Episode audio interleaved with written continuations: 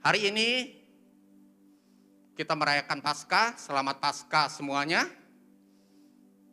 Tema khotbah kita ada Living in the Power of God's Grace. Terambil dari Roma 5 ayat 2. Oleh dia kita juga beroleh jalan masuk oleh iman kepada kasih karunia ini. Di dalam kasih karunia ini kita berdiri dan kita bermegah dalam pengharapan akan menerima kemuliaan Allah.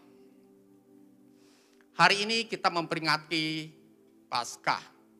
2000 tahun yang lalu Tuhan Yesus telah melakukan bagi kita berkorban dan bangkit dari kematian. Dia telah mengalahkan maut. Dia mengalahkan kemustahilan. Ya, bangkit dari kematian. Bahkan nanti 40 hari kemudian dia naik ke surga Waktu itu selama 40 hari dia menemukan murid-murid, semua murid-murid kagum dengan dia. Begitu juga setiap daripada kita, kalau kita ada di hari Paskah harusnya kita kagum dengan apa yang dia lakukan bagi kita.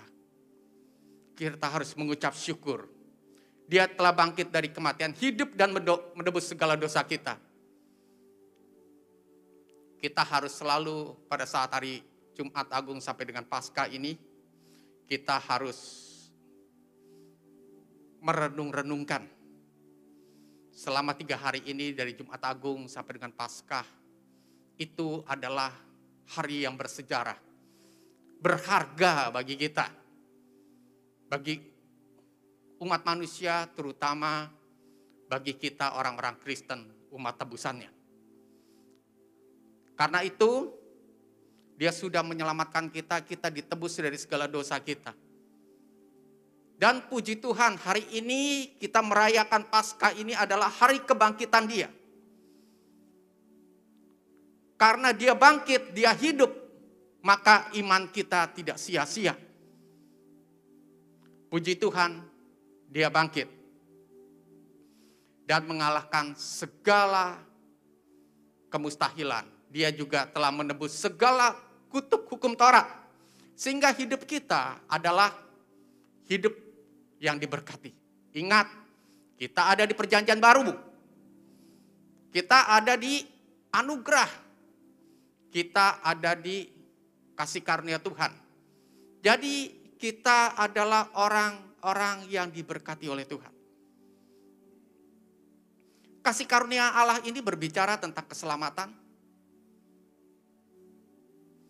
tentang kesembuhan.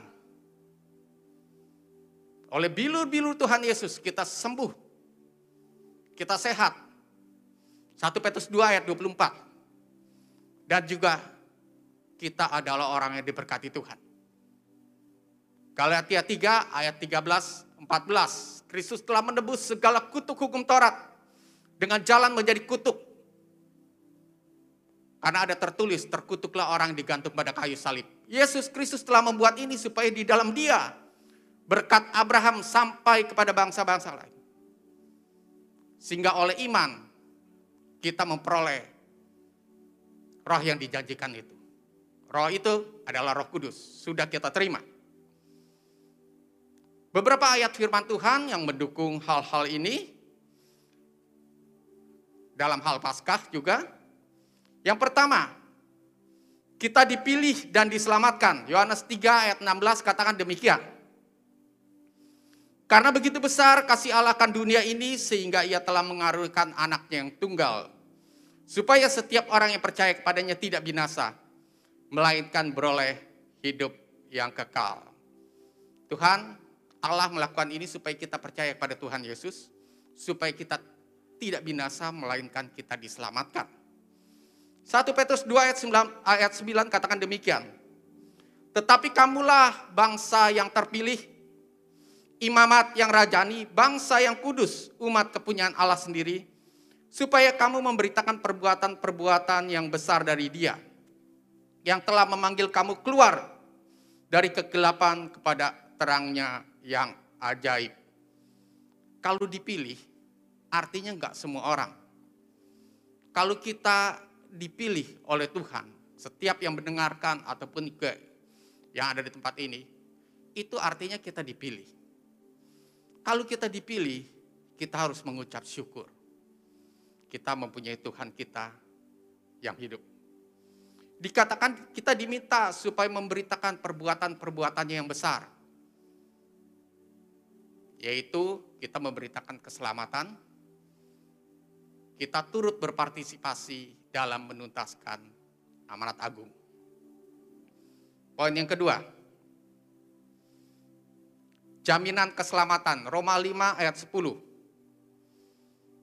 Sebab jikalau kita ketika masih seteru diperdamaikan dengan Allah oleh kematian anaknya, lebih-lebih kita yang sekarang telah diperdamaikan, pasti akan diselamatkan oleh hidupnya.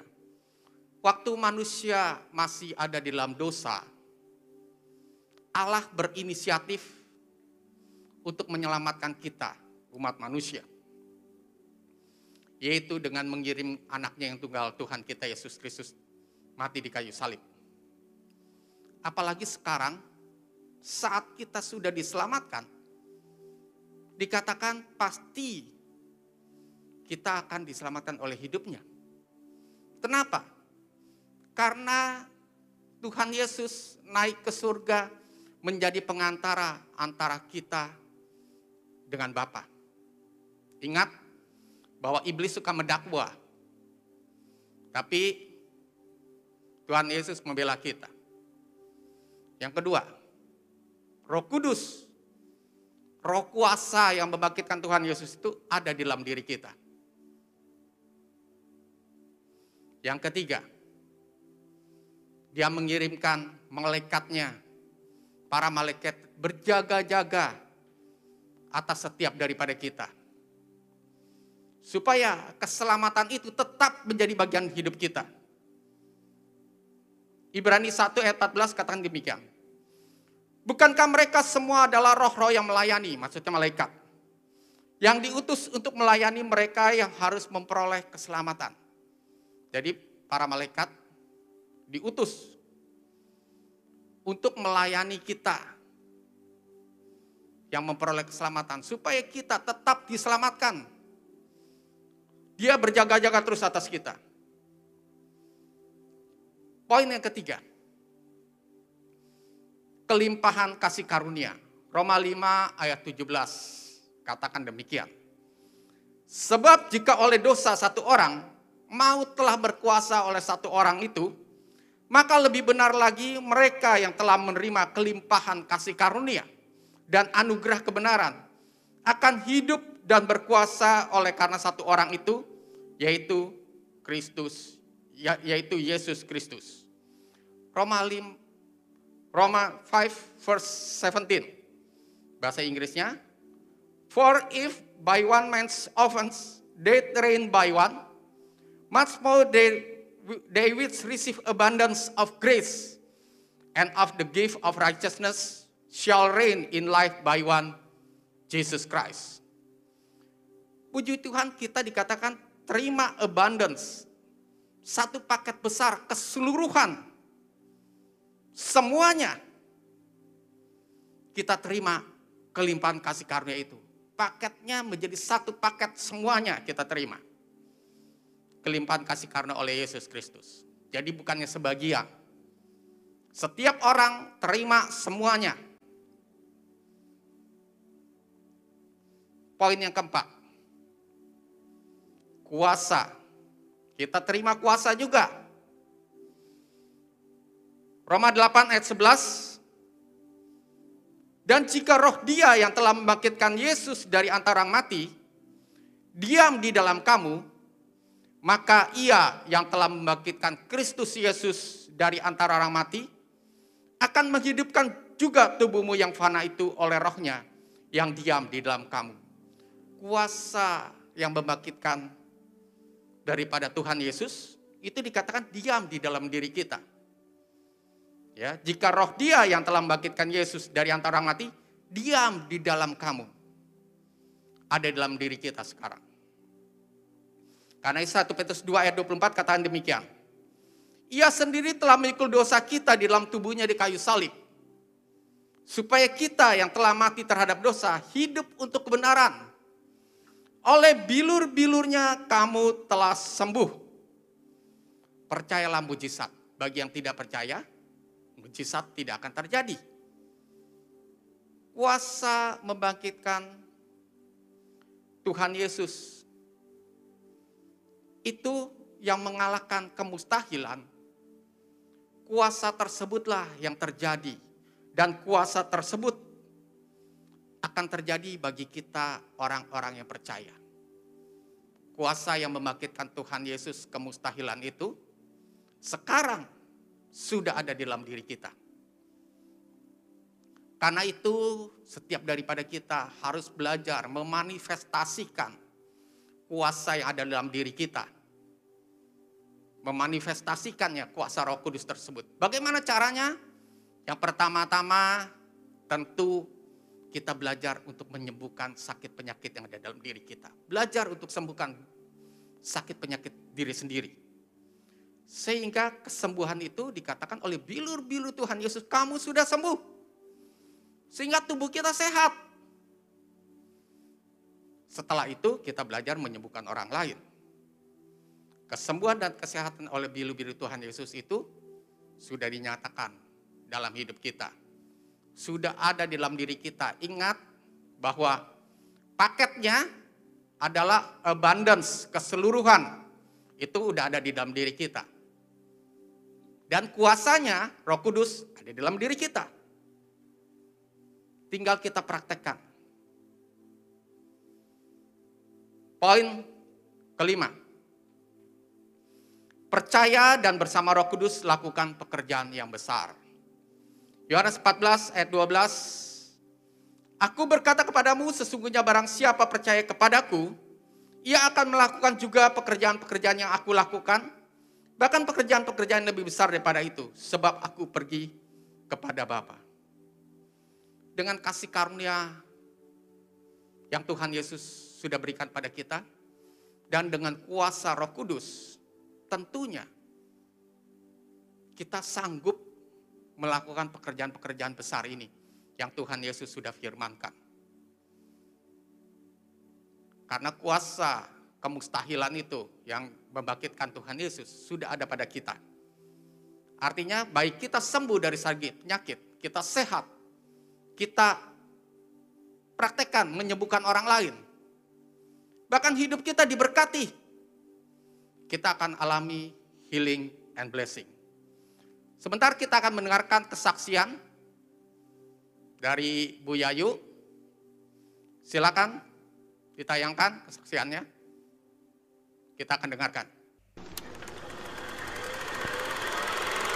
Shalom, uh, saya Bu Yayu akan menyaksikan bagaimana Tuhan menyembuhkan kaki saya tanpa operasi.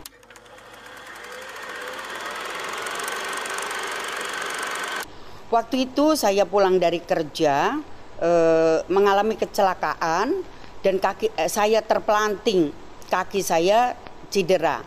Saya dibawa ke rumah sakit, kemudian di ronsen. Hasil dari diagnosa itu dinyatakan kaki saya memar dalam dan ototnya robek. Nah, dokter mengatakan bahwa kaki saya harus dioperasi. Kalau toh tidak dioperasi bisa sembuh, namun kaki saya akan mengecil, kemudian jalan saya timpang.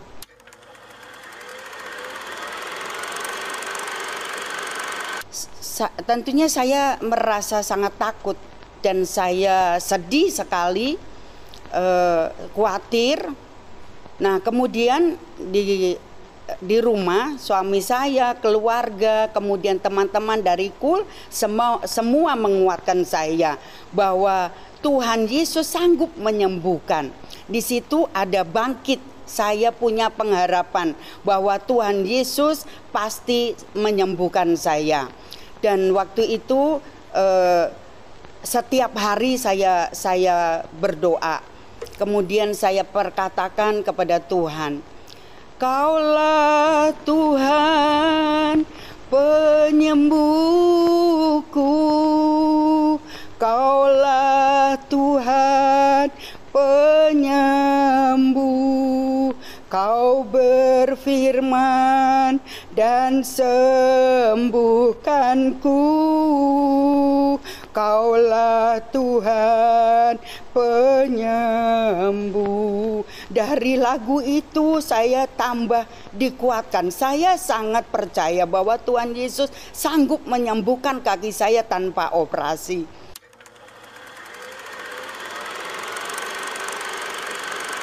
Waktu itu saya pergi bersama suami pergi ke rumah doa. Di sana kami e, berdoa, memuji, menyembah Tuhan. Dan waktu itu kaki saya sangat sakit sekali, tidak bisa diluruskan, bahkan juga tidak bisa ditekuk. Nah, di saat doa pujian penyembahan itu, saya merasakan hadirat Tuhan yang luar biasa dan saya berkata kepada Tuhan dalam hati karena saya sudah tidak bisa lagi untuk berkata-kata. Bapa, ini aku, anakmu datang. Ini kakiku sakit, sembuhkan kakiku Bapa. Nah, kemudian di tengah-tengah berdoa tengah-tengah doa itu teman saya e, berdoa untuk saya. Dan setelah selesai berdoa, e, teman saya itu mengatakan bahwa Tuhan Yesus tadi hadir, tetapi ada di depan uh, Bu Agus dan uh, beliau ber, bertanya kenapa Tuhan ada di situ. Tuhan mengatakan, iya aku datang untuk anakku, kakinya sakit, aku akan sembuhkan. Nah setelah itu saya juga mengatakan kepada teman-teman bahwa saya tadi merasakan bahwa Tuhan hadir Tuhan ada, Tuhan nyata.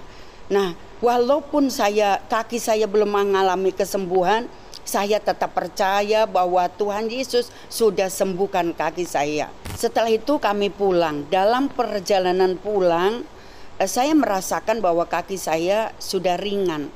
Saya berkata kepada suami saya, "Pak, kaki saya sudah enteng." Suami saya katakan, "Ya, itu sudah sembuh." saya berdoa sama Tuhan. Saya bilang terima kasih Tuhan, terima kasih. Sampai di rumah, eh, saya turun dari motor, kemudian saya merasakan bahwa kaki saya enteng dan juga kaki saya bisa napak. Nah, saya saya eh, percaya bahwa Tuhan sudah sembuhkan. Terima kasih Tuhan Yesus, kaki saya sudah sembuh. Kita akan menerima doa berkat. Mari kita angkat kedua tangan kita. Damai sejahtera perlindungan dan berkat-berkat daripada Allah Bapa. Kasih yang sempurna daripada Tuhan kita Yesus Kristus. Persekutuan, penghiburan, dan kuasa daripada Roh Kudus. Yang menyertai dan memberkati kita semua. Mulai dari sekarang. Sampai kita menyongsong Tuhan kita Yesus Kristus di awan permai. Bahkan kekal sampai selama-lamanya. Mari yang telah menerima berkat Tuhan kita sama-sama katakan. Amin. Selamat Hari Paskah. Kita akan mendengarkan dan lihat tayangan berikut. Silakan. Shalom jemaat Lewi. Kristus telah mati dan bangkit bagi kita semua. Dan Kristus adalah the man of integrity. Firman Tuhan dalam 1 Yohanes 2 ayat 6 katakan, Barang siapa mengatakan bahwa ia ada di dalam dia, ia wajib hidup sama seperti Kristus telah hidup. Oleh karena itu, mari kita hidup berintegritas di dalam Kristus. Selamat, Selamat Paskah Tuhan Yesus memberkati. Shalom. Allah mengasihi kita bukan karena kita baik atau karena kita menyenangkan. Tapi Allah mengasihi kita karena dia adalah kasih. Dan itu dibuktikan dengan mengaruniakan anaknya yang tunggal untuk mati di kayu salib, menebus kita dari dosa-dosa kita Itulah anugerah yang terbesar bagi kita. Selamat Paskah. Tuhan Yesus memberkati. Shalom Jemaat Lewi. Saya Pendeta Rinaldo Panjaitan beserta istri saya Frida Adelina. Kami mengucapkan Selamat Paskah 2021. Tetaplah hidup berintegritas di dalam Tuhan. Tuhan Yesus memberkati. Shalom, Paskah adalah hari yang sangat penting. Ribuan tahun yang lalu, karena darah anak domba, orang Israel dibedakan dari orang Mesir. Kita di perjanjian baru karena darah Yesus kita dibedakan dari orang lain. Kami GBI Lewi Newton mengucapkan Selamat Paskah 2021. Hiduplah dalam integritas. Tuhan memberkati. Shalom Jemaat Lewi, saya Pendeta Saidi Imanul Silalahi bersama istri saya Evangelis Esther mengucapkan Selamat Paskah tahun 2021. Tetaplah hidup berintegritas di dalam Tuhan. Tuhan, Yesus memberkati. Salam Jemaat Lewi, saya Agung Prastio beserta istri saya. Sisi dari GBI Lewi Jemaat Sentra Eropa. Kami mengucapkan Selamat Selamat Paskah Paskah 2021. Di dalam Paskah ada kasih, ada pengorbanan dan kemenangan. Tetaplah hidup berintegritas di dalam Tuhan. Tuhan Yesus memberkati. Shalom GBI Lewi. Puji nama Tuhan, karena kasih dan pengorbanan Tuhan kita Yesus Kristus di atas kayu salib telah menyelamatkan kita semua. Karena itu, biarlah setiap daripada kita mengucap syukur atas apa yang telah diperbuat oleh Tuhan kita Yesus Kristus. Dan biarlah setiap daripada kita hidup lebih intim lagi di tahun integritas ini sampai kita menyerupai Kristus. Kami segenap keluarga besar GBI Lewi mengucapkan selamat Paskah. Tuhan Yesus memberkati.